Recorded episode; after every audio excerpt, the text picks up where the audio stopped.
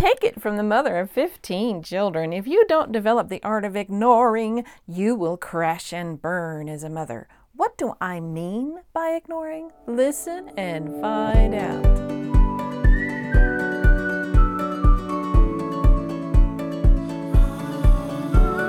There, sweet mommy. This is Sherry Hayes, the homeschooling mom of 15, bringing you encouragement and delight for your day. So, wash the dishes, fold the laundry, nurse the baby, or just sit down and enjoy some tea while we dive in to the good life in Jesus. Oh, yeah, uh, believe me, I know how to keep a neat house I know how to do things ahead. I know how to make life simple. But if you looked deep into my brain and you try to learn the secrets of how I have handled life with my 15 children and homeschooled them, I think you would be a bit surprised to find that one of the best things I ever learned was how to ignore. it's really a beautiful place here where it seems as though I sometimes bury my head in the sand like an ostrich being chased by an enemy. In reality, I am following a prescription for mental and emotional health written for me by God Himself. Okay, now this is from Psalm 31 19 through 20. Oh, how great is thy goodness, which thou hast laid up for them that fear thee, which thou hast wrought for them that trust in thee before the sons of men. Thou shalt hide him in the secret of thy presence from the pride of man. Thou shalt keep him secretly in a pavilion from the strife of tongues. Also, in 1 Peter 5 7, we read, Casting all your care upon him, for he cares for you. So, when people don't like me, I ignore them. So, when my children are noisy, if I have taken care of their basic needs, you know, I ignore them. So, when my house is fairly clean, but there are a few closets messy, and I need to cuddle my baby, I close the door of the closet and I cuddle away. if I have unpaid bills and I've called and communicated, but the thought nags me in the back of my mind, I cast that one up on, on to God's shoulders and I allow Him to carry it for me. So when it's almost Christmas and I haven't baked cookies yet because I have morning sickness or have a new baby or all my children are sick or there's a family emergency, I ignore the Pinterest photos and I or the Instagram photos and I buy some cookies from the store. so when I had every intention of folding the laundry today, but one thing happened after another and the books I promised to read aloud are calling to me from the kitchen counter. I put the clothes baskets in one of those messy closets I mentioned above. I close the door and I ignore them while I read to my children. So, when there is pressure on me to be involved in everything from soccer to the Christmas pageant, but I am already so exhausted I can barely find the energy to brush my teeth, I throw the flyers away, lovingly ignore my church family, and go home and take a nap. Thankfully, saying no is not a problem. It has been survival for me to know my limits and to keep them. It stems from the very real understanding that I do not have to hold the world together, that my God is indeed pleased with me when I take what He has given me and use it to my best ability, but refrain from trying to be godlike and thinking I can possibly please everyone all the time. It's not possible. It's not possible to please all your children and your husband and everybody outside the home. Now, what are your priorities? First, first priority is your relationship with God. So you've got to put that, and that can be all day long, just taking snatches here and there, but it's like a constant thing. And you need some concentrated time too. That's number one. Number two, your husband, believe it or not, that guy that makes everything work, you know, that works hard every day and sacrifices himself, he needs some time, he needs some attention. Very important. Thirdly, your children, they need your attention. Now, why do I mention it this way? Because there are so many things that we think we have to do in order to look like we're doing the right thing to outsiders, right? Okay, so we, we think that we have to get involved in church because the pressure that's put on us, right? the pressure that if you love God, you're going to be working for His kingdom and etc. and so on and so forth. So we, in our minds, we think, now, I'm going to let you in on some secrets because my husband and I, we were in the ministry for a lot of years. And not everybody, there are a lot of wonderful ministers who do not think this way, okay? But because of how churches are set up, ministers are looking for people to do work, okay? And usually, the Pareto uh, principle, usually 20% of the people in a church do 80% of the work. And there are actually many pastors who rely on women who are stay at home moms to do the programs for them, okay? And they really almost resent it when one of those moms will put their family as a priority and kind of drop out. So it's, it doesn't behoove them to encourage people to want to focus on their family first because it messes up all their plans. okay, so just keep this in mind. When you go to church and the appeal is made for people to do all the programs, just remember that if you are taking care of your children and your family, and then from that from that health and that goodness that's produced in your family, that you will naturally be a voice and you will naturally be able to reach out to those who don't know Jesus, who are alone, who, who don't have things. You can make sacrifices as a family to do that, but it will be from the health and the wealth of the Holy Spirit living among you that that will be a natural outcome okay if you can look at it that way that will keep you from feeling the pressure to be involved in everything else now it doesn't mean you can't do something good in the church but you've got to balance it with what you where you are in your season of life. If you're a mama with all kinds of little kids and you're just barely able just to make sure they have 3 squares a day, okay?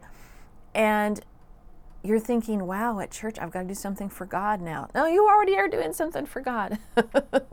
Take the pressure off. It's okay. now, as you get older and your children are older, not only you will be able to help out, with the church, but your children will be an extension of you. And like my, our young girls have always been really good for a nursery. They love little kids, so they work in the nursery. And if there's something, there's like a cleaning thing needs to go on at church, I've got a whole bunch of girls We'll go there and clean. You know, there's just different things that you can do that as you you go to different stages in your life as a mother. And then as your children grow up and out, then you will have more time to do some things at church that you weren't able to do before. Okay, so just just give it give it a break. it's okay. Sometimes we have to ignore that. We have to focus on the important things in our lives, right? Okay, now I'm going to. Con- I, I actually have this. This is from a blog post, so I'm going to read the rest of the blog post. I just had to put my two cents in there, right? Okay. Besides, it would be the greatest shame to me, and this is about my point too. If I tried to do everything that looked good on the outside to everyone else and yet neglected the most important things kisses for a job well done, oohs and ahs for a lovely drawing, a listening ear for an account of joy or sorrow, time spent sitting and watching all of the priceless pictures of my family members as they live around me. And I got to tell you, as my children grow older, my main focus is not necessarily all their physical needs and stuff. I'm there to be a listener. I listen a lot. I listen a lot. Like they call me and they FaceTime me about their lives, what they're doing, what's happening where they are, things they're happy about, things that they're sad about, and they need my counsel. My biggest job is to have big swaths of time just to listen and sometimes to counsel. I don't always. Lots of times I'm just mostly listening and they come to their own conclusions after talking to me. Isn't that good? But, you know, if I don't narrow my time for all these demands from the outside, then I don't have that kind of time for them. Even this uh, hobby I call, you know, uh, content creation. This is down on the line. I have to be available for my even my adult children so they know that they can call mom, you know? And so, of course, I don't ignore the important things, but tackling these is much easier when I haven't been spinning my wheels and angsting over the things that just don't matter. In Luke 12 26, we read, Since you cannot do this very little thing, why do you worry about the rest? Isn't that what Jesus said? Jesus was telling us to ignore, wasn't he? So now you know that. Now I'll give you something more. Okay, so I would like to read a scripture to you in Philippians 4 7. Um, Philippians 4 7, of course, that's one of those things that everybody memorizes. And it's really good to have this scripture in your mind to meditate on. Like if you are being uh, hit fa- straight on with some kind of a stress in your life or you're tempted to worry. And so Philippians 4 7 6, it's actually Philippians 4 6 and 7. Be anxious for nothing, but in everything by prayer and supplication with thanksgiving let your requests be made known to God, and the peace of God, which surpasses all understanding, will guard your hearts and minds through Christ Jesus. And I would like to today concentrate on that word peace. Okay, the peace of God in that verse means peace with God, peace with man, and peace with yourself, or wholeness and completeness and prosperity. It's the idea of shalom. Okay, and in Philippians 2:14 it says, "For he himself is our peace, who has made both one and has broken down the middle wall of separation." Now, pulpit com- commentary on this says, on, on Philippians 4 7 says, The peace which God gives, which flows from the sense of, mo- of his most gracious presence and consists in childlike confidence and trustful love. Think about that. So it consists in childlike confidence and trustful love. You know, that, that gives us the ability to ignore, doesn't it? And Maclaren, and when he's spoken on, in Maclaren in his commentary, speaks on Philippians 4 7 this way Multitudes are living lives of unrestfulness simply because they have set the lowest parts of their nature open. Uh, okay. Multitudes are living lives of unrestfulness simply because they have set the lowest parts of their nature upon the throne and subordinated the highest to these. Okay? So, in other words, you put your lowest part of your nature, the worry, the fear, the the all the things that go with your low, lower nature, you put that on the throne of your life and you subordinate all those things of God, which are peace and patience and kindness. They are subordinated to your fear and your worry, right? Okay, so peace in Greek thought would be a lack of conflict or war. So when you have peace in the, in the Greek mind, that means there's no conflict. But in the Hebrew thought, peace means wholeness or completeness. You know, sometimes we say nothing broken, nothing missing. You know, um, that that's that's wholeness is that's the peace of God is wholeness. Okay, Maclaren says this: God is the only possession that brings quiet. The heart hungers until it feeds on Him. The mind is satisfied with no truth until behind truth it finds a person who is true. The will is enslaved and wretched. The will is enslaved and wretched until in God it recognizes legitimate and absolute authority, which it is blessing to obey.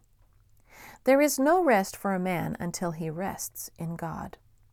The reason why this world is so full of excitement is because it is so empty of peace. And the reason why it is so empty of peace is because it is so void of God.